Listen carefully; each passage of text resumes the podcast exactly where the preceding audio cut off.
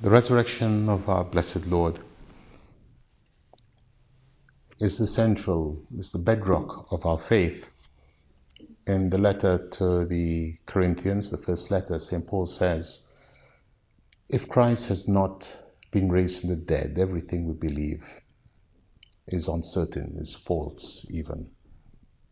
If Christ has not been risen, raised from the dead, we are the most miserable of all peoples because we are still in our sins. If Christ has not been raised from the dead, he says we have even we are even guilty of blasphemy because we have called God to witness that he has risen from the dead. But Christ has been risen from the dead. And his resurrection means that our sins are forgiven. That is, there is now a sacrifice by which all our sins, of which we repent, are forgiven. How can we know this for sure? Because Christ Jesus came into the world for sinners.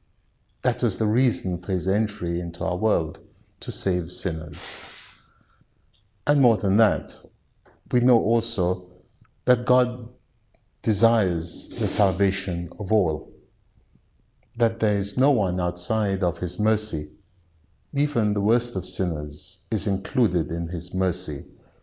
The problem is not with God, the problem is with us who are slow to believe, who are perhaps even reluctant to believe. And God forbid that we even love our sins. St. John tells us in his Gospel, or rather, St. John relates that our Lord spoke to Nicodemus, saying that it was the love of sin. Men refuse to come to the light because they love their sin. And so, those who love their sin naturally, instinctively hate light because it reveals what they are. We ourselves do not know what we truly are, but God does. And so, all we poor sinners can do is throw ourselves on His mercy and be convinced that He, God, does love us, that He does desire our salvation, and that His Son, who offered His life for us, did so because of His great love for us.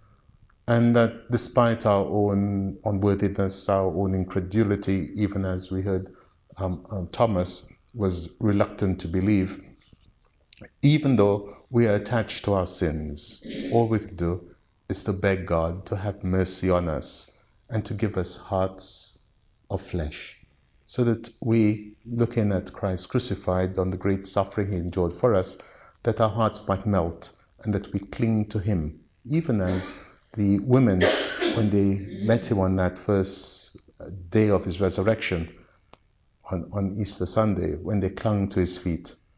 Let us ask him to give us the faith in his resurrection, that we will cling to him despite all of the faults uh, that, that are in our lives.